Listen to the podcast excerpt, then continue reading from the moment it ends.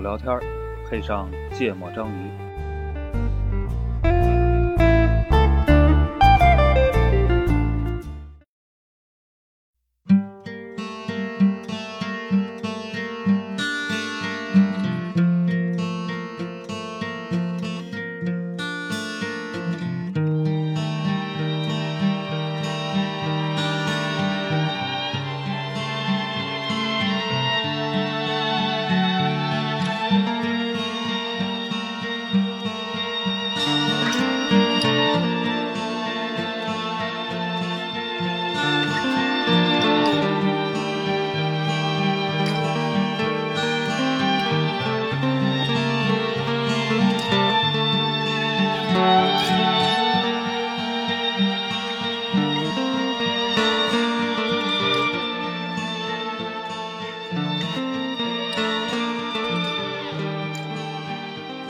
大家好，欢迎收听《芥末章鱼》，我是肖阳。一泽娜娜，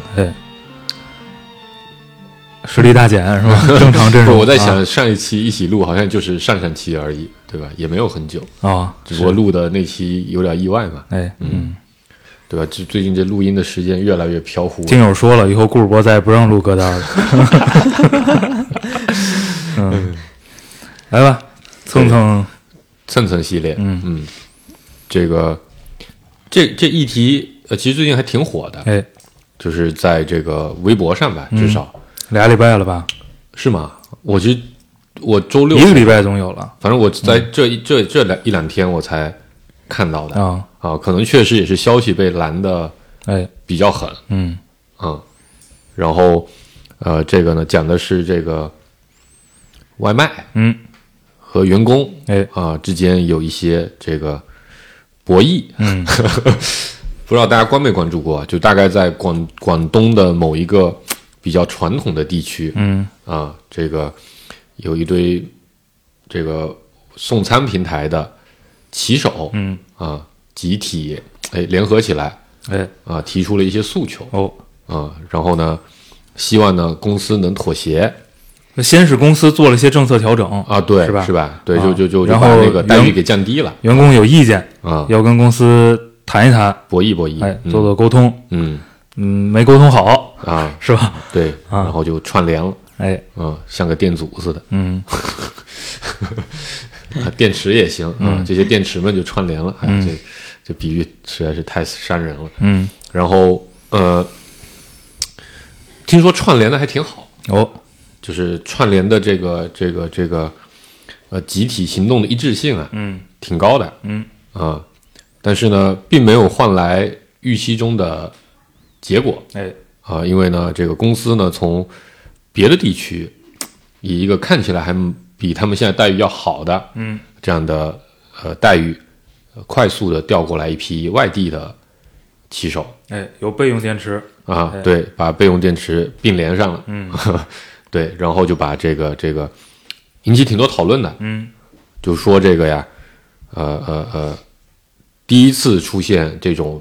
比较大规模的，嗯呃，行动比较一致的，嗯，跟这个公司之间的博弈，嗯但是呢，公司采用这种手段啊、表明的态度呢就是不能让你得逞，哎，我就是花更高的价钱让别人来干，嗯我也不会同意你的诉求，嗯啊，然后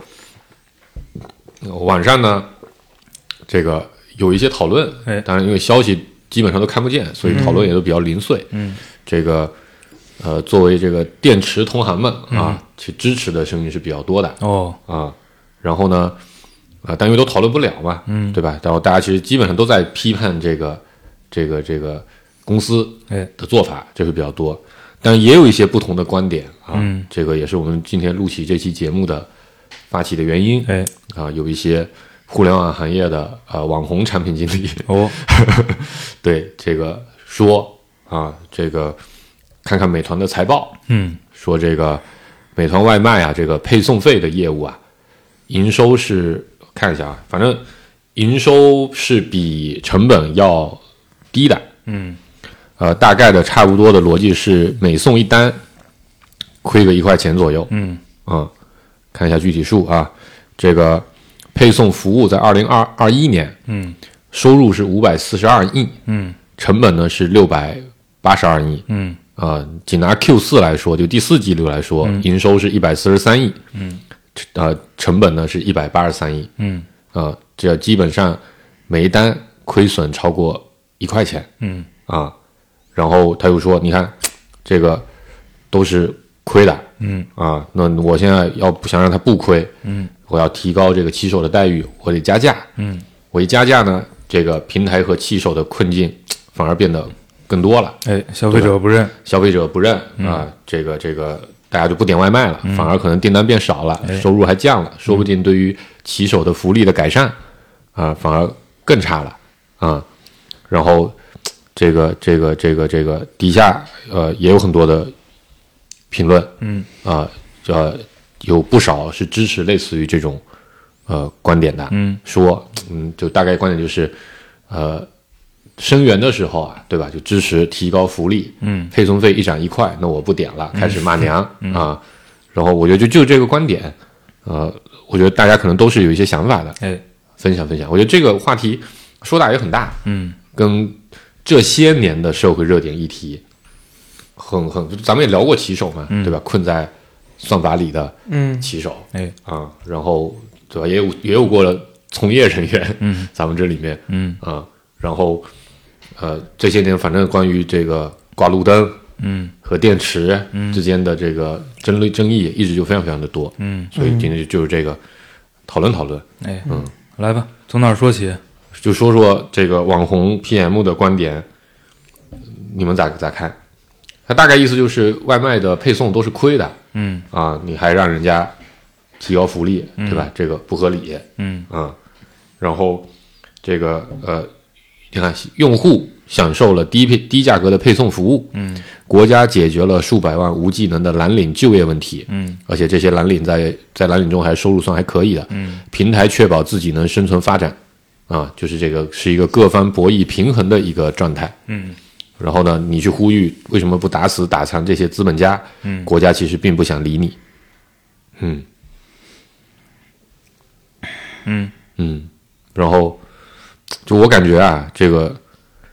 怎么说呢？就很多话呢，很多数据啊，嗯，确实是真实数据，哎，但你挑着来聊，对吧？这嗯个得出来的结论就是不一样的。这美团外卖平台收入又不只是这个配送服务一个，哎，对吧？你又不是说这公司就专干配送服务的，嗯这公司也干这个这个这个叫什么本地生活的营销服务啊。嗯你在美团外卖上开店，哎，你在外卖平台上开店，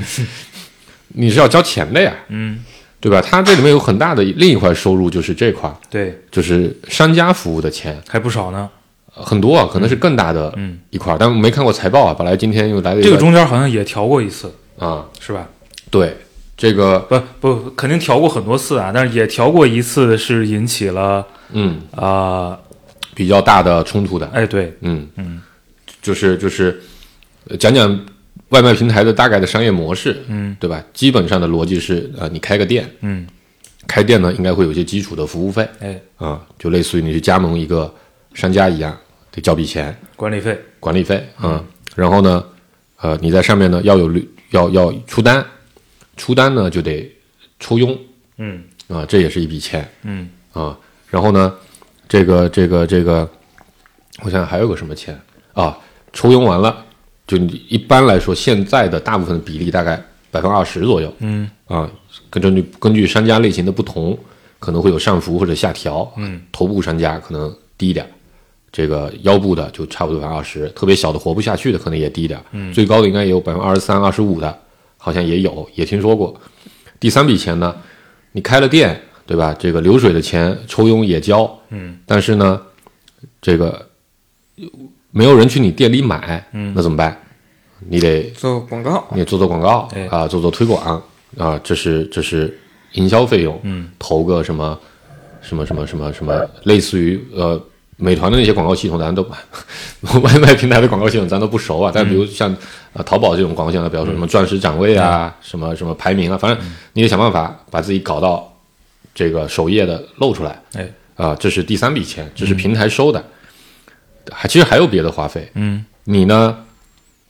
平台大家都知道，这些年一直打的是什么低价补贴、嗯政策，嗯对吧？你可能看到配送费原价七块，呃，用户免免配送费，嗯啊，这钱是哪里 来的？平台当然会补贴啊，所谓资本家自己口袋里掏。嗯哎，但我自己的经验，很多时候这个所谓的补贴啊、至少一半是商家的，要配套补贴，对啊，你得比如一比一出资，对或者一比二出资，对啊，我出一块钱的红包，你也得出一块钱的折扣，对啊，这个东西它，呃，反正我知道的一些嗯啊，它基本玩法相当于我给你的是授信，对约等于授信，对，就商家你要不要补贴玩，要不要玩这个游戏，对吧？嗯我跟你玩一比一，嗯啊，你只要补一块，我肯定跟一块，对，但你是不的补我也没有，对，嗯，然后它的呃具体的应用形式就会表现成为说红包，你大家比如收到一个三十减五的红包，嗯，这其实里面两块，就最后你把这红包花掉了，嗯，比如我花在了呃一泽餐馆这家餐馆上，哦那其实最后比如说这这这饭就是三十块，哦，用了大券单，二十五块，嗯啊，那最后其实商家能收到的钱，呃，就是二十七块五在，其实其实就是二十五块，嗯，然后那两块哦，应该是二十七块五，嗯，就因为平台出了两块五嘛，嗯，用户付了，呃呃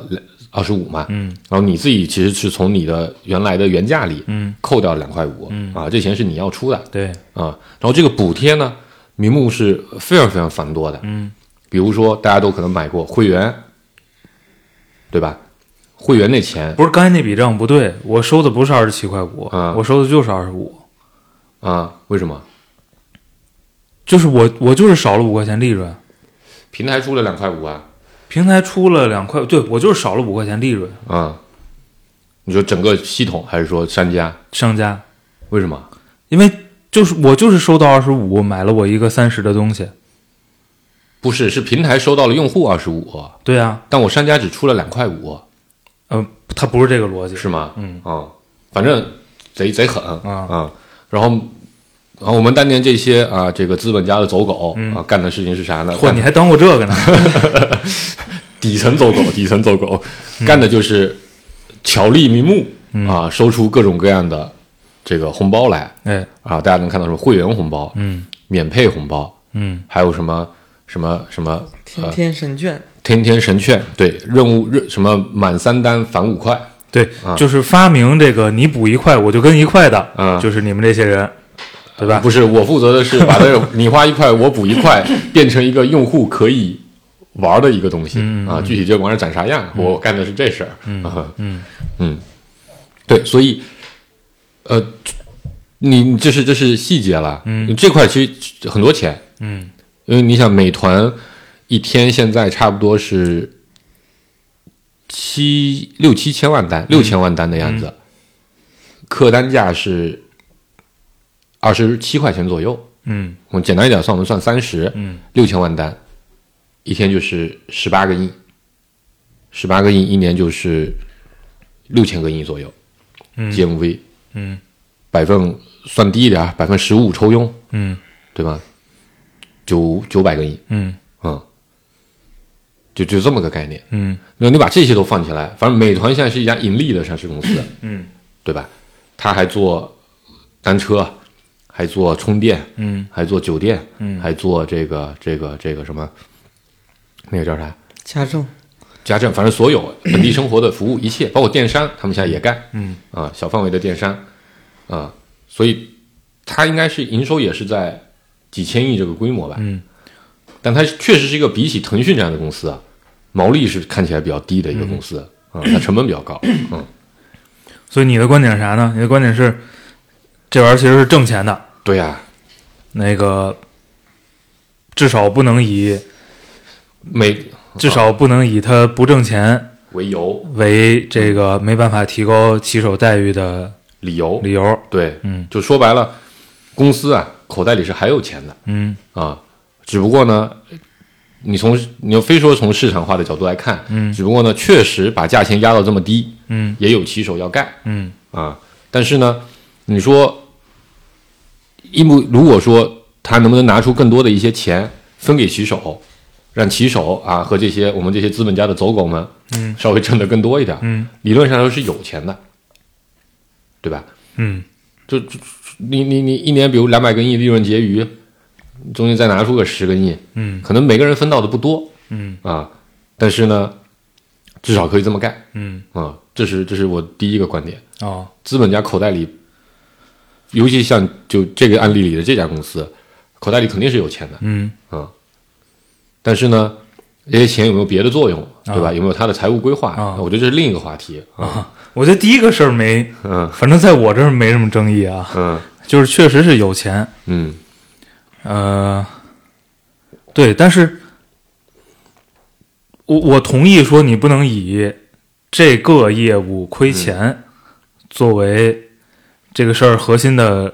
论点，理由，嗯甚至更不能以说，对吧？我亏钱还在呃用骑手作为骑手就得感恩戴德，嗯啊，我觉得这个肯定是很扯淡。呃不成立的，嗯对吧？对，就是说白了，你做生意对吧？这个东西亏钱我还愿意做，那有亏钱还愿意做的理由，理由道理，嗯，嗯对吧？那这个道理，呃，我们懂不懂嗯放一边儿，嗯但是我觉得它一定是有道理的。 嗯那么你就不能，确实就不能以这个为理由，这个我是同意的啊、嗯，但是，呃，有钱是不是就得分出来，涨？嗯，这个是复杂的，它并不是那么简单的，嗯对吧？嗯这个确实并不是这么简单的。嗯。嗯，顾客咋看？有钱是不是就得拿出来分？不是呀，嗯显然不是。嗯嗯，说说，嗯，就我我觉得我们呃切入这个话题的角度是那个知名的一个互外卖联网企业人，，嗯，互联网啊人他去发表了这个观点，他那嗯个观点显然是不对的，非常对吧片面，就嗯是非常多的企业都在用一个不赚钱、亏钱，对吧？甚至亏很多的方式去吸引了一些流量或者用户构成了一些商业的基本逻辑，嗯然后它的盈利呢都在这个商业基本逻辑之外。嗯，就这个叫什是么？呃，羊毛出在猪身上，什么嗯，那个逻辑，对吧？就是有很多的从大公司到现在的所谓的小商户都嗯学会了这一套，嗯就是我用我亏本的方式，我其实赚来了其他的东西。嗯，对吧其他的资对产，，所以他这个这个只看部分财报，这个明显是断章取义了。我是我是这么去理解。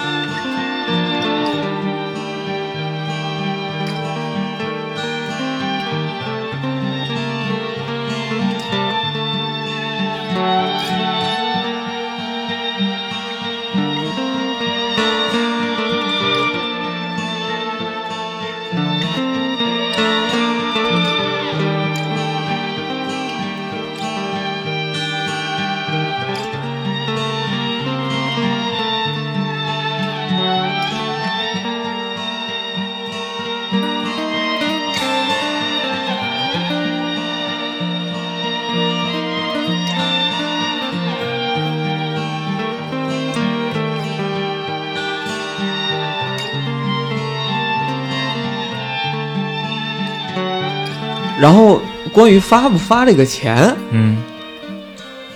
就我还是在这个层面上比较相信这个市场的市场化的这种机制，嗯就是市场它自己会去调整，说在在在在资本家给你付出薪水和这个劳动者嗯提供这个劳动之间会取一个平衡的，嗯对吧？啊，所以典型的自由派，啊，是 吗？不，就是他他自由派上面肯定还是要有一个大的框架，比如嗯反垄断啊，比如其他的一对啊些嗯大的手段，去保证你市场机制是在一个正常的这个这这个这个有条理的情况下去运行的，嗯对吧？但在这个里边儿，其实是可以让他去自己去琢磨的嗯。啊。但现实的情况是，我们现在的送餐平台就两家，对，一家百分之七十五，一家百分可能不止百分之七十五了。现在，对，我觉得这个问题可能比比这个垄断的问题，这垄断就是就是刚才黄世博说的这个市嗯啊场格局啊，我觉得它确实决定了很多东西，对，对吧？嗯然后呢，这个比如这类劳动者的供需关系，嗯肯定也决定了很多东西，嗯嗯对吧？嗯这里边还有一个因素，因为我现在经常面对这种问题，啊嗯就是、这边还有一个因素，就是呃，这个可能比较容易挨骂啊，嗯比较无情这句话，嗯就是呃，这类岗位本身它的工作特点嗯决定了说。呃工作特点以及现在劳资双方的这个交易模式，嗯基本上就决定了，我给你加也没有用，嗯，为啥？就创造不出更多的价值来，这个这个利润、收入，对，嗯，为啥呢？就是这样的呀。就该三个因素叠加起来就是这样的，没懂，你得可能再展开解释一下。就是现在本身就是，其实本身是个计件儿的工作交易模式，嗯哦对对吧？对，对那本身就是你跑得越多，嗯然后计件儿的收入嗯越高，嗯对不对？嗯然后基本上我觉得已经被开发，咱们之前聊的那期节目，嗯基本上已经被开发到就产能已经比较极限了，单人产能已经顶满了，对吧？然后再加上这个这工作特点，嗯？就是可能你再发挥创造力，嗯你再有主观能动性，嗯基本上也就是嗯你纯站在资方的角度啊，基本上也就是这个产能了，嗯嗯对吧？嗯再加上供需关系的问题，嗯，好多人都等着去当骑手呢。对，嗯，所以如果你的意思是说，就算我把待遇从六千改成八千，它带来的结果很可能是，呃，或者说我这样吧，换个角度说，我现在从一单十块就说白改了成吧，十二块，刚才嗯，刚不，你不是改成十二啊？你你说分的钱是吗？对啊还是收消费者的钱呃分的钱，啊？对，就很可能这笔账是什么呢？就是那一个 Q 一百四十亿，嗯这数没变，嗯，有收入没变，对，嗯，只是变了那个成一本嗯百八十亿，成本，一百八十亿可能变成两百亿了对，啊、嗯就我把一百八十亿变成两百亿，嗯并没办法让一百四十亿更提高。啊，对啊，是啊，嗯但其实聊的不就是这个问题吗？我我先理解一下你前面那个，我不知道你你是不是这么个逻辑，就是当我把一单变成从十块变成十二块，对吧？我原来假设一天跑三十单，嗯，我一天能挣三百，嗯，现在我一天能挣三百六，哎，对吧？但是呢，可能有一个市场影响的因素是，因为你这样的话，你整体可能从单月收入六千块钱变成八千块钱了，那你就会吸引来更多的人来做骑手这个行业，嗯骑手就可能从原来的一百万人变成了一百二十万人。嗯虽然这个这个这个我整体的外卖的成本可能提升了，因为我做还是要送那些单嘛，嗯，对吧？我送那些单，我从一百八十亿变成两百亿，但我的人也变多了，嗯导致结果是每个骑手分到的钱还是六千块钱。对，就是说你那个一百四十亿如果不涨，嗯你先甭管它亏还是赚，嗯你一百四十亿如果不涨，嗯然后你的人才供应嗯，又是这供需关系如果不变，理论是无限的，这个问题解决不了。或者理论是充分的，就嗯供供给呃劳动力供给是非常充分的。，对，然后我刚才说单独说的那个点是什么意思呢？就是这三十单嗯已经很难改变了。嗯就它不像，就是我就没有对比工种的意嗯思哈，它不像比如，当然程序员现在也完蛋 了，对吧？设计师现在也完蛋了。我们我们假设程序员还10年前的程序员不完蛋的时候，嗯，你不像说你把它从比如从两变万成变成两万五，嗯，它有可能是有产能提升的，更更多的创造力去嗯主动贡献出来的，嗯嗯就就这是有区别的。嗯嗯嗯，这个区别也很容易导致，就是整体待遇上不来，就是我怎么算怎么不应该做这个事儿。嗯，对啊，从从一个企业的商业逻辑，肯定我觉得这个是很大概率的，嗯对吧？反正我我我成本做成这样，我的业务是能维系的，嗯我的整体结构也是看起来均衡的，嗯是 OK 的，嗯对吧？那但其实我觉得这个话题为什么被拿出来聊，核心就是呃，虽然我在这上面花一百八十亿赚一百四十亿，我亏嗯了四十个亿，对吗？但我整体集团我花了两千五百亿，我挣了三千亿，嗯对吧？我挣了五百个亿，那这五百个亿现在可能就留存在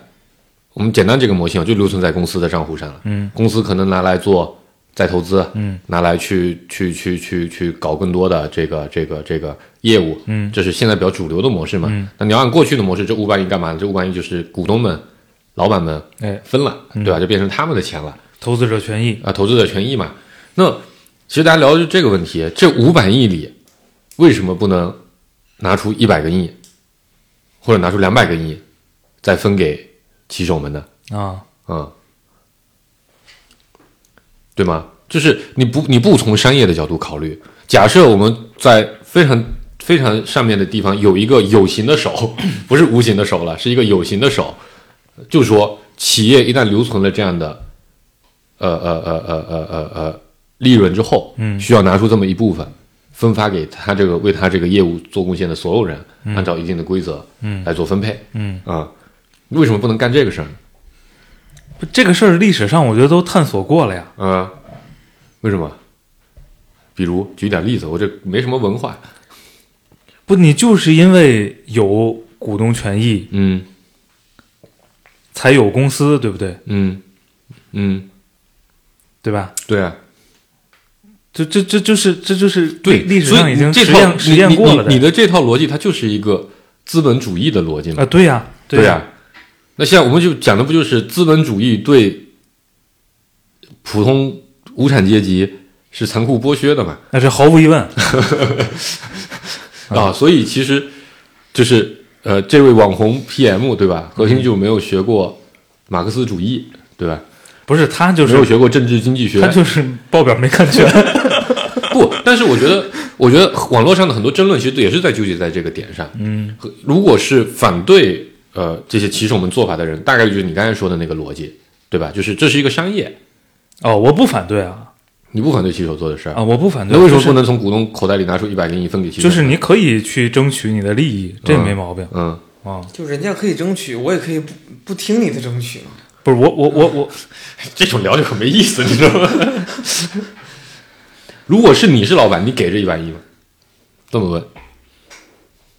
我觉得你就抛开意愿不说，你你你几乎就没有这个能力。对你这个逻辑就讲说，因为在公司法的框架上，对吧？在商业的各种各样的限制上，你就很难去做这个事儿，对吗？就你你真的经营一个公司啊，嗯就是假设你就是有盈余，嗯然后你就是要吸有强烈的意愿、嗯，强烈的社会责任感，嗯要把这个盈余尽可能的分享给社会员工，嗯你都不用更大范围，尽可能分享给你员工。嗯，这个事儿也并不是那么容易做到的，对吗？为什么？因为因为因为你得为你的股东负责呀。嗯嗯，对吧？股东不就是要被挂路灯的资本家吗？这种在大众的语境里的逻辑对里吗？但是现在的问题是为什么股东需要五百个亿，而不是需要四百个亿？对，现在问题就是你你这就这是个这是个你你你你社会结构的问题，对不对？嗯展开讲讲，展开讲讲，不，这玩意儿怎么展开呀、我操！怎么怎么就社会结构问题了？就是股东之所以成为股东，嗯就是因为他有机会分享到五百亿，嗯嗯，对吗？没错，嗯，同这个同意，就在过去的逻辑里都是这样嘛，啊，对呀、嗯所以当他能分享这个时候，他就是，当然从现在的经营来说，也不是就分享了，对吗？嗯就是肯定是有相当的比例是要去做在投资嘛，再投资的，对，对吧？嗯。就是那个是个因啊，对，我知道呀，但是公司法的诞生，或者说公司这个东西的诞生，对吧？就是伴随着资本主义，就是伴随着工生产力的发展，伴随着工业化的进程，对对啊吧？然后伴随着资本积累，进而导致资资本主义的出现。现在讨论的问题不就是这个分配？为什么股东能分配五百个亿？但我们你当然会理解是他要再投资要干嘛，对吧？然后基于不过是去我的我的意思是这因果倒置了。为什么？就是因为有这个，你去做有风险的嗯，新的生意的尝试，嗯然后你有机会去获取更大的收益，嗯才有的后续这些事儿，对吧？嗯嗯就我们可以说不允许，嗯就比如你你你你股东作为股东，股东这个角色还存在，嗯但是你分享的东西就是有限的。嗯那么结果就是嗯，历史上的结果啊，我们今天有没有更嗯好的办法去解决？我觉得这是另一回事儿。这个呃一直在研究的嗯。啊，一直在嗯尝试的。嗯但是如果没有这个事儿，就没有后续的事儿了，嗯对吗？就不会有这么一个呃公司嗯啊、就不会有后续我们要争取的这个利益。嗯嗯，就你这套话术啊，都是一个标准的资本主义框架下的话术，对吗？？就是你现在告，就是你你现在告诉我拿什么动力去让拿嗯枪啊，逼着股东分呢。不你你在分之前，嗯，他是要知道我获得我有机会不获得这个我才去做的，嗯我对我明吗？白，我是现在告诉你，你没机会获得这个。不？你是你已经获得足够多了，不好意思，后面的钱你不能再拿对这么，多那了。明天呢？明天也一样啊，不，那明天大家面对的就是哦，我知道我不会获得这么多，嗯对吗？嗯那我为什么要做这个事儿呢？嗯，不，所以它肯定会有个机制，就就像你你去交税一样，你五千以下是不用交的，嗯对吗？你你五一年累计六万以上你才要交，嗯对吗？然后你累计的越多，你到了累计到一百万，你还要交百分之四十五呢，嗯，啊、对吗？这这这个大家其实是很好理解的，是对吧？你你你你你交的越多，呃，那个那个越多。但现在的情况是说，有少数的人获得了巨大量的财富，对吗？然后他理理想化情况，当然他们做了很多的再投资，他们做了很多创造出更多社会的岗位、产业，为大家创造创造出社会的更多价值。但现实的情况是，可能这些啊，对，就马克思那套逻辑嘛，他可能是从两百万、六百万个骑手身上，每人一块钱，每人一天三块钱、五块钱抠走的呀。嗯那为什么就他就能掌控这个事情？为什么不能把这三块钱、五块钱还给骑手？就我刚才就还是我刚才说的那个道理嘛。我我理解你说的，就是那套逻辑，就是从风险投资角度开始，对吗？从我要我要我要我要去骑某个就事是儿，你就就回答一个问题就行。今天可以要求我把这个钱分掉，嗯，对不对？嗯，那么明天你拿什么来要求大家做公司？我们先把公司就指代为对我我去创造新明白的生意明白明，白创造新的就业价的值，嗯对，是这样的，如果这是一个分散的起步的生意，我觉得它肯定是另一个逻辑，对吗？但如果是一个像外外卖平台这样的逻辑，我去本质上扮演的就是一个公共基础服务和一定的，呃呃呃，其实它本质上是一个税收。假设你中国所有的餐饮业，现在应该有百分之二十多还是三十，差不多是这个这个这个这个，呃，外卖的这么一个一个业务比例。嗯那我向所有的吃饭的人说，你里面要交百分之二十的钱给我，嗯，因为我提供了一套我历史上虽然我花了两百个亿投资之后，但我已经赚回来了两千个亿的钱的这么一套系统啊、以后我就一直可以收这个钱，嗯啊、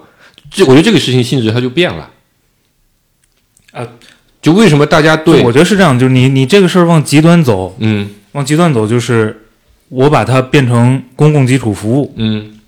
嗯，对吧？对啊我把它变成公共基础服务，对啊，那好了，就是就那你就看你在什么范围去看这个事儿嘛。嗯就你要不要参与？就说白了，我把这个收为公共基础服务的这个人，嗯这个角色，嗯。你知道我说的是什么是吧？嗯，是你你不可提的名 字，伏你地魔。你要 不要？你要不要参与更大范围的竞争和博弈？对吗？对，这是他的一个职责，对吗？就是就是这么一个组织，他扮演了这么一个提供公共基础角色的职责。一部分是我要去帮助这个国家、这个社会去参与到更大范围的这个博弈里。嗯，那他还有另一个角色，其实非常重要，就是我要执行一定程度的再分配的问题。啊，是对啊，现在其实我觉得，当然这个事情确实非常的复杂，对吗？你你有好多好多角度，有各种各样不同的专家、不同不一样的学术课题在研究这个事情。无非大家现在问题就是，为什么现在的这个分配机制是这样的？能不能有一个更不一样的分配机制？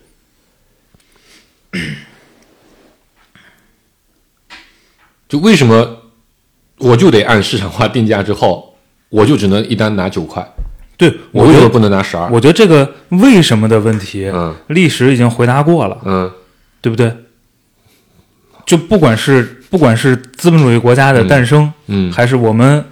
在某个时间嗯点走向了中国特色社会主义嗯市场化经济，嗯对吧？嗯历史上已经回答了为什么，嗯那。现在说能不能改，嗯，或者嗯能不能改也一直在讨论。历史上也有过很多，嗯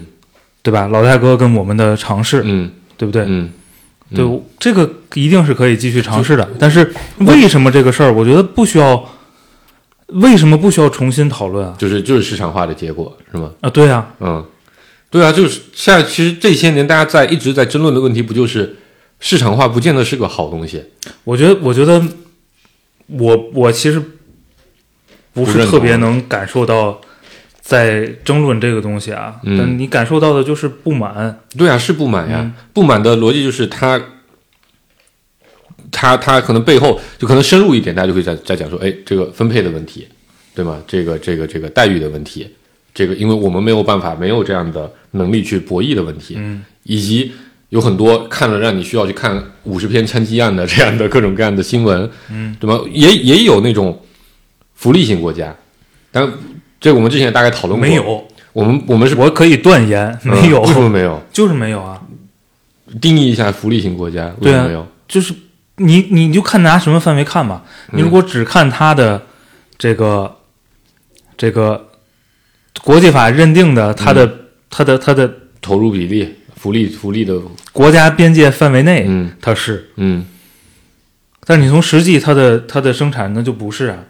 嗯，你说对吗？福利，型国家的基础咱说过对吧？福利型嗯国家的基础在于它有殖民地，嗯，就或者它有一个刚好垄断了某个特别特别重要的资源，对吧？就啊对就就能压榨出特别压榨的是别人嘛，对说白了，要么压榨了别的地方的人，要么压榨了那个那个他自己坐在他土地底下的石油，嗯啊，比如沙特就典型嘛，大家都不工作我也能赚很多钱啊，花也花不完，嗯，对吧？那我们不是这样的国家，但是，呃呃，为什么分配就是就啊，我我聊到这个，就是大家其实对这个事情是比较不满的，嗯，对吗？就是你能肉眼所见的看到出现了阶级的分化，对吧？差距，然后有一部分人就是先富起来了，嗯他们占有了大量的资本，嗯，这些资本呢，不见得就为社会，我觉得大家这是大家的感受，不是说实况，大家可感受就是这个这些资本不见得就为社会做出了足够好的贡献。嗯，那为什么他们就能坐拥这些事情，然后世世代代的传承？为什么这些东西他们垄断掉的这些资源资本不能被拿出来进行再分配？为什么就得按过去那种形式？因为我投了这个钱，然后我占我垄断了这个市场，我就能拿走中间百分之三十的流水，这些这些钱全部都落在我口袋里，我想投谁就投谁，嗯，而没有办法让他去给骑手、给滴滴司机、给各种各样的人去造更好的服务出来，嗯啊，我觉得这是大家其实本质上比较那个的一个问题。有的时候我就想一个非常具体的问题，嗯，我在公司做一新业务，嗯，对吗？老板给了个方向，老板也给了一堆的资源，老板也给了一堆的钱，没错，嗯嗯但可能我是一个非常非常关键的角色。对假设没有我，这个事情就完全不成立。对，我在这里面贡献极大，嗯最后我得到的是啥？嗯我得到的是工资，嗯啊、但肯定会讲老板冒了风险，对吧？老板承担了这些前期的投入，嗯这这些事情，嗯，但最后这个业务挣了一个亿，嗯，假设啊，这个业务挣了一个亿，嗯，我能拿到一千万吗？嗯，拿不到，对吧？大概率我可能拿到一百万，不错了，嗯啊、凭什么是这么大的一个分配的悬殊？为什么资本的分配的额度就是那么的多嗯。啊？就首先你刚才说的这例子，我是不同意的。啊？你说哪为啥不同意？就是如果嗯在假设在一家公司嗯出现的情况，就是比如孵化一个新业务，嗯然后去承担了最重要的嗯职责，贡献了嗯最重要的创造力的人，嗯最后分享的就是这么少的嗯一部分。嗯，那么这家公司就很难再有第二个和第三个，但我还觉得蛮常见的呀。不，这家公司很难就很难会再有第二个或者第三个嗯，用这样的模式产生出来的业务，创新业务了。嗯如果他还有第二个和第三个，那说明第一个人的认识是错误的，就他并不关键。我觉得这个太理想化了。不，就是这样的呀。不，我觉得这个太理想化了。嗯，资本家骗过一次，还可以再骗第二个人啊，总会有前赴后继的新电池让他去骗的呀。呃，我觉得不是这样的呀，为什么？因为你一定会看历史上是什么样的，在这儿。不是的呀，我觉得大部分人并不会看的那么、那么、那么、那么的，都没有。你这些信息获取本身就不是完全无门槛的，对吗？这老板历史上骗过谁，承诺过什么事情没有达成，一个新员工上哪去知道呢？不，我觉得你你这个回到刚才那个具体例子，嗯肯定不是这样的，为什么？因为你是要承担一个孵化一个新业务的人，对吧？嗯他并不是一个校招进来的新员工，对吗？嗯他是个非常重要的角色，嗯对不对？嗯。但反正最后老板拿走了，比如说又是两千万，嗯，要是自己没有脑子，那这个人他也重要不了。他要是很重要，就说明他有脑子；他有脑子，就说明他会观察前面的那些事儿。不不，我觉他得这前种面是有会有判断的。你可以选择你不干嘛，对吧？一样的。对，那那我们再、嗯我们再讲一个更更简单的例子，对吗？这个，当你有大量的互联网公司上市的时候，对吧？反正基于种种的原因，股权一比十，嗯，一比一百，对了，嗯，你是说那些人没脑子吗？拆股是吗？对啊，很多这样的例子呀。嗯，我原来一股值十块钱，上市前夕就告诉我你这一股不好意思只值一块钱了，你有办法吗？没有办法呀，CTO 这个级别的人该接受也接受啊，一个亿变一千万，干了十年，是他们不聪明吗？不，这个事儿历史上发生过吗？发生过好多次、不啊，不不不，就是在在他面临这个事儿之前，之前拆过吗？就是没有人可能知道别的行业有人这么干过，老板我的老板这么这么干过，干没这么干过不知道，对吧？因为老板也第一次上市嘛。但事实就是，等到上市的时候，在我身上发生了。嗯嗯，这个在咱们行业很多啊，嗯不是一个两个嗯，啊。嗯，凭什么就因为他是个 CEO，过去所有业务我干的，他拿十个亿，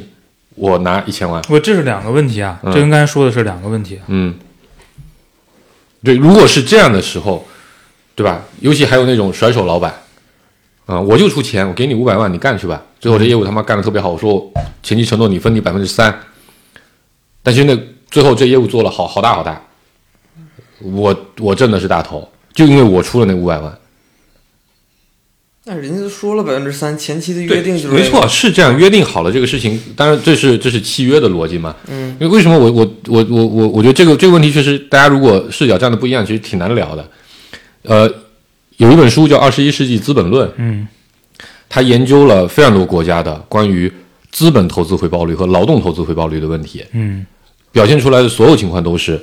资本回报率是远高于劳动回报率的。嗯资本回报率每年能做到百分之四、百分之五，劳动回报率每年百分之一、百分之二的水平。嗯，也就是说，你只要拿起去拿，你只要拿得出钱来，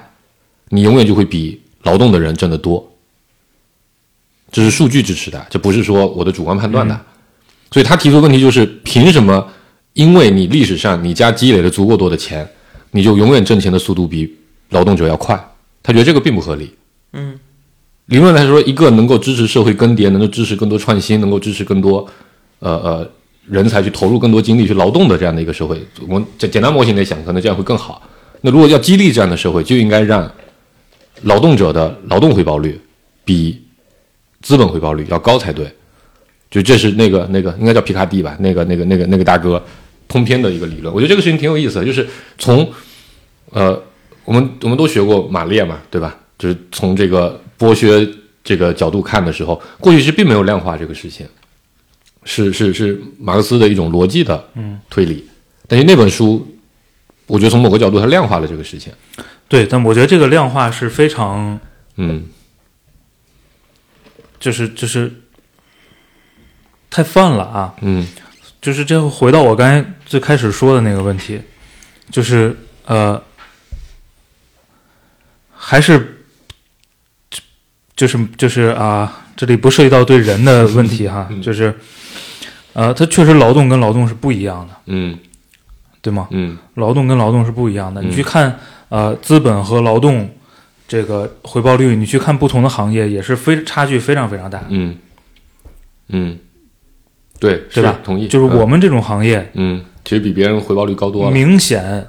是挺高从的。二十年前就产生了类似技术入股嗯之类的方式，嗯对吗？嗯你是用一些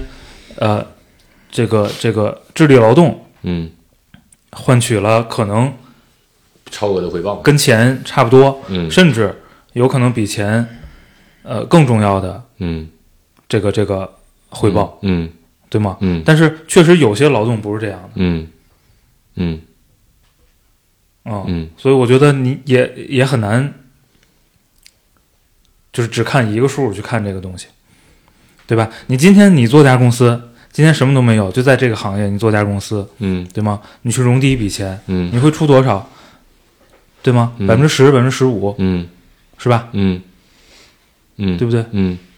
对，咱们行业其实是有点特殊的，嗯，对吧？咱们这些资本家的走狗，其实是分享了资本，因为咱们的老板最开始也不是资本家，啊，对啊，对吧？就在咱们这个行业的特点是这个，嗯，在过去的二十年里来，至少是这样的。就咱们的老板不是从资本家起家的，咱们的老板也是从一个脑力劳动者起家的，对吧？然后咱们走的是呃风险投资，嗯，那套逻辑，对吧？我我我拿个脑子加几个人的脑子，几颗脑子，我可以占个百分之八十，然后换个五百万的。呃呃，出启动资金，我们就开始。嗯，但其实更多的行业不是这样的，对，对，咱们这个行业很很特殊，嗯，也很少，嗯。我有的时候我就最近还想的事情是，什么行业？我觉得在这个事情上最典型，嗯，金融行业，嗯，对吗？你你你你你你替一个富人管钱，他很多钱，五百个亿，比如说、他给你两个亿，你拼死拼活干啊，你你你奉献了所有的脑力，对吧？这个这个相关可能，就尤其是比如你就你就炒股这事儿，嗯，啊，非常的个人团队，嗯，最后两个亿变成了十个亿，你拿多少？嗯，对吧？你可能确实这个回回报也比起普通劳动者要高很多，你拿几千万，嗯，对吧？但这个我就想的问题就是，就凭啥他就把剩下的七个多亿全拿走？嗯，嗯，为什么不是一人一半？嗯，你讲出这句话，可能大家下意识都会觉得挺可笑的，对吧？因为大家就会觉得两个你亏了你负责啊，嗯，对吧？这个风险，因为我们现在市场定价就感觉风险和收益就是这么来分的，嗯因为它出的是资金，资金比你的脑力贵，所以它可以在资金承担的风险比脑力承担的风险要贵。嗯，所以呢，当产生收益的时候，资金分走百分之八十九十，脑力分走百分之十。嗯对吧？是这么个逻辑。那为什么不能脑力分走不90%？我觉得，我觉得它不是这个逻辑啊，嗯它不是说谁规定了谁比谁贵，对，但是市场博弈的一个对啊，结果嘛。对啊，对啊，就如果你是个特别特别牛的，嗯就我们先把这个东西简化成基金经理，嗯，你是个特别牛逼的基金经理，钱是送给你你去市场，上募资很容易，嗯你的，take rate，你的 carry，嗯对你 backing power 非常非常强的，嗯，但这个事情就很难证明，对吧？就是也不是每个人都做得到，或者就想做到真的能证明这个事情就很难。对因为它确实不确定性太高了。首先啊，基金经理这个玩意儿， 你想把东西归因到他身上就比较复杂，嗯是吧？嗯就比较复杂，而且呃，这个归因还都是呃历史的后验的，嗯嗯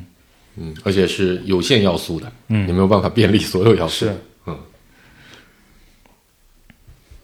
对吧？就是像昨天听那个项目，如何去归因一个内容是好是坏，嗯 我想要拆对它进行一些拆解打标，然后看看哪个是驱动这个内容增长的最关键的要素。嗯，我说这他妈你能列举的穷，你能穷举的尽才怪了。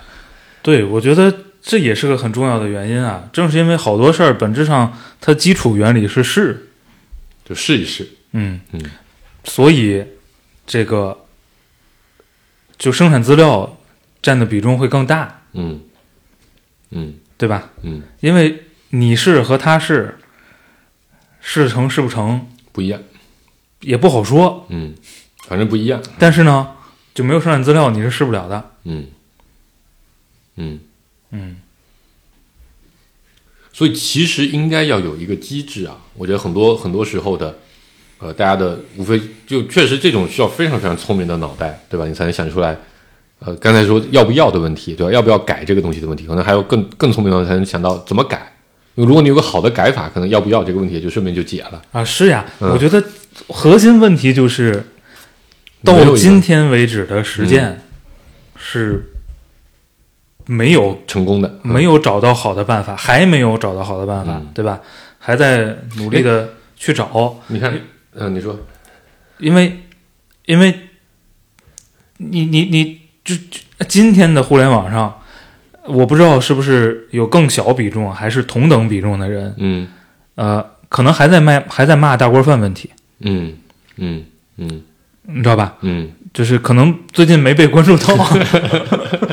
在一些犄角旮旯的社媒里，对吧？啊，对，或者骂的不够用力，对我不知道。或者没没有传播，嗯，对，但我在想，比如你看，还有经常在一旦讲到分配的这种，尤其是呃资本利利润分配的时候，大家就会拿拿拿拿一个啊，我们非常重要的爱国公司来举例，嗯，对吧？华为，嗯，全民持股嘛，嗯，对吧？然后分红比例占收入很高，嗯，啊，其实它的逻辑就有点像一个呃全民分配的这种逻辑嘛，嗯，对吧？第一，我基于你一定的历史贡献；第二，我基于你一定的本年贡献，嗯，对吧？然后每个人呢拿一点基础工资，本质上是对这个公司也做了一定的投资，嗯，因为你你的那些呃低于外面薪水的部分，嗯，其实本质上就是你你对这家公司的投资，嗯，对吧？你也承担风险，嗯，那老板呢？老板也有钱，嗯，老板确实也有钱，老板自己的生活肯定是财富自由水平嗯的，因为没其实一个人一辈子花不了多少钱，对吧？嗯，你你真的有那么多钱？其实那你分谁？顾主播要偏得盖个盖 儿，花花老钱了。对，但是但是其实就是你肯定能留够你财富自由的钱，嗯然后剩下的钱其实本质上就是交给公司所谓的董事会，就一堆更会管钱，嗯，更会知道这个东西该怎么 来分配、来利用的这么一个人来、来决策而已。嗯，但这个东西是全是全员共有的，嗯啊、但它华为应该是一个几十万人的公司，啊，对吧？大几十万人的嗯公司，可能在这个范围内，目前这个机制看着还运转的还 OK。嗯，但比如把这个东西扩展到一个，呃，第一要扩展到十几亿人，嗯甚至更多人；嗯第二你要扩展到百行百业，嗯可能又不一样了，嗯难度肯定是呃爆炸式的翻倍的，嗯对，但但我觉得那个就华为这个 case 就其实很多人都在聊，为什么其他公司不这么干？为什么其他公司的钱就落在老板口袋里？因为他们最开始的嗯就是就是起步时的玩法不一样，嗯对吧？嗯就它是没有那么复杂的，就是呃股东会结构的，嗯，这点差特别多，所以所以没有任何人能够能够逼着华为上市，对吗？对，他没有任何这个动力。所以今天聊下来，我的感觉啊，就是得改改公司法， 对吧？换一点不一样的方法来成就一些组织，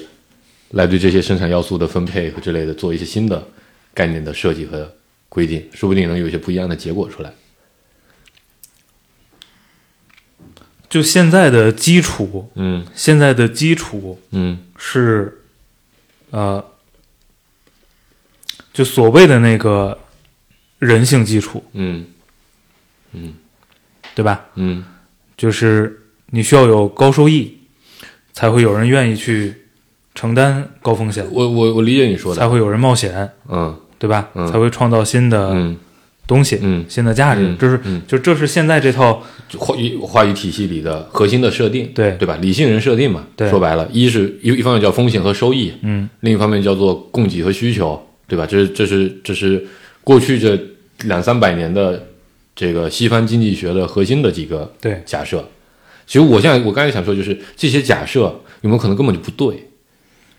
呃，我觉得可能性不大，为什么？因为它已经经过了这么长时间的。那为什么华为老板不会想方设法的把控制权偷走？呃，它有控制权呀、不不不，就是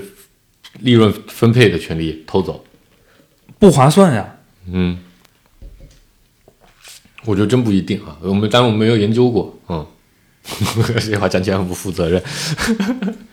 就是就是，人们为什么一定是要衡量风险和收益这两个原则？因为人自私呀。我觉得这有可能是这一套西方经济学衍生出来的意识形态洗脑的一个结果，所以大家都默认说，因为我承担了风险，我就应该拿到更高的收益。呃，我我同意有这方面因素哈，嗯但是我认为它绝不是主要的决定性因素。嗯，决定性因素是，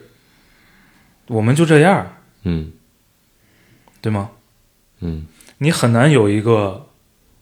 反人性的东西去成功的嗯，在对百年为单位的时间洗脑全人类，对吧？对，但我我只有讲的可能更大一点，就是现在可能确实是这样，嗯因为物质基础是这样的，嗯对吗？这个生产力是这样的，嗯，我们马上要面临 AI 的，对吧？降临啊，说不定会不一样。操，为什么还能聊到这儿？ 我我刚想说，终于不聊一期不带 GPT 的。对，就是就是，就更理想的情况，肯定这肯定不是最理想的情况，对吗？那非常不理想，对啊，就是大家都很痛苦，嗯大家都得博弈，然后有很多事情，就像刚才说的，它看起来好像很有道理，嗯，但其实各方都并不满意，嗯啊，然后有些问题你这样硬扯，你当然可以讲出一堆的道理，嗯，但是呢，我就是不接受，肯定会有这样的人，嗯不是说我不接受，肯定各方都会有，我就是不接受这个事情，嗯你当时说好了的，或者当时说好为什么就不能变，就会有这种讨论，嗯啊、但我觉得肯定是需要一些更基础的要素做一些变化，尤其是生产力这块儿的一个变化。嗯，但我其实最核心想讲的事情，这一期我觉得就是很多假设，我们虽然接受了非常非常久，但其实可能它也没多久。嗯，啊，这个是这是其一，其二，呃，很多话虽然我们在各种逻辑里面讲的觉得特别的合理，对吧？就就按这个思路来办，因为过去都是这么办的。其实它也是一个，呃呃呃呃，因为某些历史原因而达成的一个共识的一个暂时的结果。嗯，你把这些概念，如果有一个特别强的势能，把这些概念完全给大家换了一个新词，嗯，换了一个新概念，这是完全有可能的。共产主义在二十世纪还风风火火过好大一阵呢，嗯对不对？为啥也也收到过很多共鸣嗯啊、只不过后来被被被被被被暂时性的打压了下去嘛。嗯呃，所以我我我现在其实另一个我就第三点就是，我觉得我现在是不是很信，呃呃，市场有效性这个事情。嗯就我觉得理论上是是这样的，嗯，但问题是我们不是一个真空的社会，嗯绝大多数时候我们都处在一个摩擦巨大的一个状态里，嗯，对吧？就是，对吧？作为一个马克思主义者，我们都相信共产主义有一天会实现，但为什么在我们这个生活的时代却还没有实现？它只是一个巨大的摩擦，但这个摩擦对于很多人来说就是非常久。嗯胡扯啊，就大概这个意思。就你说，其实那个分配是更好的，但为什么现在没达成？就是因为有人在阻止这个事情，有那么一堆利益群体在阻止这个这个事情，阻碍阻到大到还能暂时的跟人性、跟跟跟一个更合理的方式、跟历史大势做一定的对抗。我觉得这个这个事情非常常见，我现在的感受。嗯嗯呃，我我我明白黄世博在说什么啊，但是我是没听明白。我我对这个问题的观点是，呃，人就这样儿，嗯人就这样儿。你再去看更更古早的历史，嗯在有所谓的这些主义之前，嗯对吧？在我们还在呃文明比较早期的时候，呃，所有的演化都是因为自私嗯和私利，嗯对吗？所谓的就从礼崩乐坏，你从《资治通鉴》开头第一章开始看，嗯所有的变化都是背后的基础都是这个，嗯所以这个基础呢，我认为这是你基本生物性决定的。嗯嗯。嗯，所以你觉得市场这个事情顺应了这个东西，所以对啊它才是有生命力的，而对且啊很难被改变的，对呀、或者至少目前没有看到更好的一个方式来改变。不，我觉得也有可能有新的方式，但这新的方式一定也是、利用了自私的，它顺应了自私。，对，嗯就这个这个在我眼里就是人性基础，嗯有办法通过一些好的设计来，呃，平衡和缓解矛盾，但是在我眼里哈，我很难认为它有机会彻底改变。嗯，就彻底改变的那个状态是个逆人性的，崇高的理想嗯啊，嗯，但是就哦所以是你并不信共产主义会实现，我信，我认为它是个崇高的理 想，啊就是不信啊，对你总结了，然后但是怪不得不交党费。但是它崇高嘛，嗯对吧？人离崇高很遥远，嗯，这是我的观点。顾博这期就困了，没来。 实力还是增了。 对对对，你们这期实力大增。嗯，就是不不太能理解你们在讨论这个点是什么，啊，就是确实听不太懂。我不知道怎么怎么去去描述我现在的忐忑的心情。嗯啊，这种 mind flow 的感觉。对我本来以为呢，这个我我们最多会聊到所谓这个拥有这个生产资料的人和嗯体力劳动者之间的这些对抗，可能会是这个持续的有可能持续的什么样子。然后，嗯然后我我认为这是一个呃，就是市场化场景下，无论是什么主义啊，但是市场化的前提下，它一定是持续存在的。嗯而且是不断的去平衡的。然后在国内呢，我一直认为这件事儿是，呃呃，这个劳动者是偏弱势的，嗯因为无论是你你所谓的人口基数啊，就是劳动力人劳口动力足对足够足够大，所以会导致这个市场调节其实一直是在偏向于资本的一方。嗯对吧？但是其实从社会发展的角度来看，我是认为，就是就就是各方面都是在朝着劳动力，呃就是劳动大者众更有、嗯更有大众福利吧。对对这么更有优势的一方去去在讲发展。对，在发展的啊。然后像像说，呃，我为什么在就是我们一起都都都共同去做一件事儿是吧？一个有资本的和一个体付出劳动的，为什么现在资本的那一方火是力大。获益大？因为因为在大多数的场景里边啊，就像我们描述的，其实就是愿意付出劳动的。就能付出脑子的人足够多，但能拿出足够多资本去支撑你去尝试的是少的，所以还是一个调节的一个状态。然后我觉得最多是什么呢？就像就像这个收税一样，嗯，对吧？你高收入人群，你你缴百分之四十五的税，是不是？最高是四十五吧？还还是多少还是？五十五啊？四四十五，十十五，四十五，四十五，对吧？嗯四交四十五的税，对吧？你这个就已经是对于很多高收入人群，对吧？就他可能没达到资本家那个程度呢，但是他已经在面临着这样的一个影响，对吧？那那他他是不是资本家的税可比这个低多了，你知道吗？啊，对，我就说嘛，我就说，就是他们已经是在走走这条路了。那到那个资本家的那一圈，他可能通过企业的就经营的那一套，不是按个人所得的方式去去获得了很多的收益。就是我觉得他未来也是一个需要去平衡的一个点，就是比如说啊，我举个例子，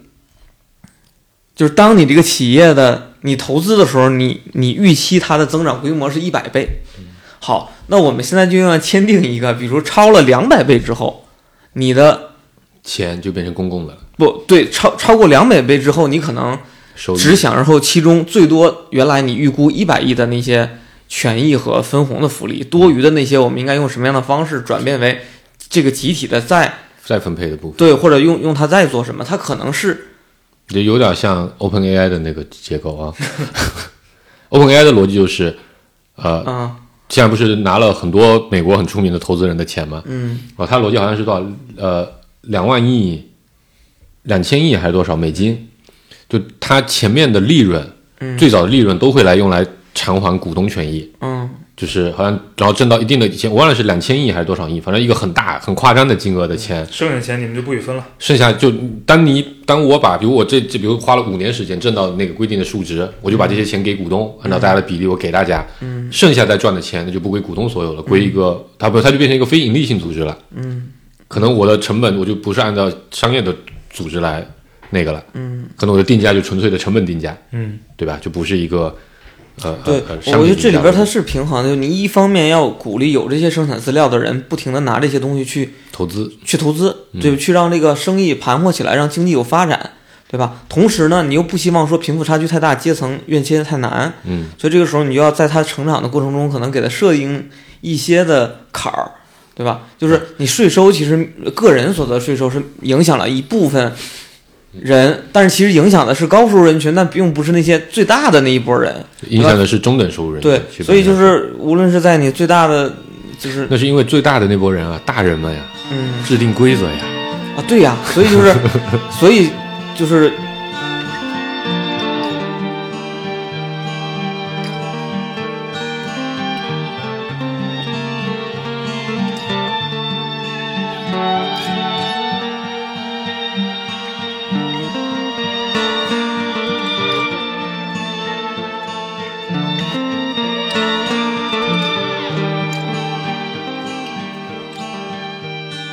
我们国内的反垄断其实做的非常不好，对吧？之前我就说过这个事儿，是吧？嗯，你你在那种场景 下，这个问题就看怎么说。嗯虽然我们的反垄断啊，包嗯括我们的知识产权保护做得不好，嗯但是就刚才讨论这些问题啊，虽然我坚信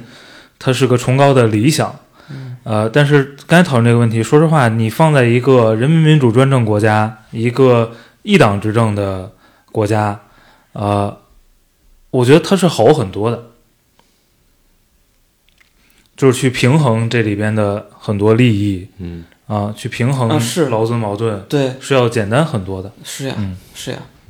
所以我们是有希望的，我们是有希望的。呃，网上的舆论经常感受到是这个平衡劳资矛盾的时候呢，也分自己人和外边人啊、自己人大家都平衡的比较好，但在体制外的人呢，其实是没有什么人关心的， 就是网络上舆论的感觉啊，嗯这个咋说啊？就是，其实我我是挺同情洗手的呃，老公板司老板的，嗯，就是资民本营家企的业老老板，板， 精神资本家，不是不是精神资本家，就是民营企业老板，我也觉得是挺惨的，对呀，你就知道吧？就是非常他本质上是个老板，他不是个资本对家，，嗯他是个老板。其实很多的老板他并不具备生产资料， 对，对吧？嗯他或者还他是极其有限，他他也是在自己把自己投资到这个对生意里，对才能他在挣到他在钱，一个非常大的一个拿有限的超额报酬，对嗯非常有限的超额报酬。是是其实对于很多的所谓在各种社交平台上被抨击的最多的、被零零后整顿的那些老板来说，其实我觉得都是顾哥刚才描述的那种很惨的。很惨对的、嗯很惨，非常真的资本家，这些人可能并看不到。那啊是对，啊所以所以嘛，就是就是我我想说的就是这个事儿，嗯就是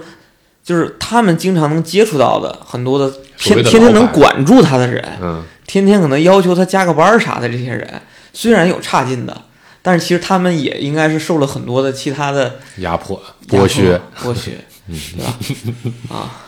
就那些真正具备着嗯，你说具备着那些系统性剥削人民的能力的对人，具备啊这些叫不能力的发人，天天你见不着， 你也想不明白，你还得感谢他 呢。对，嗯所以你应该团结你的民营企业的这些小老板们一起但美团这个事儿，我觉得两码事儿，啊，对吧？还能回来啊？啊就就就你一年挣五百万的老板，和一年挣五百亿的老板，这肯定是两个维度的东西，嗯，对不对？马云和咱们就就咱们这个楼的物业公司的总经理，这肯定是两个概念，嗯，嗯对，所以所以所以呢，就是哎，我刚才想到说，你说这个有钱人对吧？怎么让他资本这个在成长的路上要有一些波折？以后就规定了，有钱人孩子生不了多少个，嗯就是罚没多少比例的财产，嗯必须生够五个。比如说，这样的话，每个孩子继承的只能是五分之一嘛，嗯对吧？ 实现了一定的财富再分配，嗯实现了一定不是不叫叫财富再分配，实一解决了一定的财富集中度问题。嗯，对吧？财富的分散会变得更加的那个这个事儿中国历史上干过有，对吧过一次非常好的实践嗯啊，应该是应该是汉初吧？对，好像是，啊，呃，因为那个时候是分封嘛，嗯嗯就是老刘家的这些呃亲戚兄弟姊妹嗯，都分封到各地诸侯，，嗯，然后之前的政策是你的地嫡长子完全继承，是世袭嗯你这个封地的所有的税收。嗯然后后来为了，其实是为了削藩啊、嗯为了更好的中央集权，分散地方力量，出了一个优惠政策。这优惠政策就是二子三子，你所有的孩子都有爵位，都能继承爵位，嗯嗯然后就把原来可能你随便说就以省为单位的分嗯封，可能就变成了以市为 单位，再生一代可能就变成了以县为单位，嗯导致被削弱的很厉害，非常厉害。嗯，嗯就对类似的智慧啊，我们是有过的，嗯有的，嗯，但是对我我之所以没那么乐观，我还是觉得，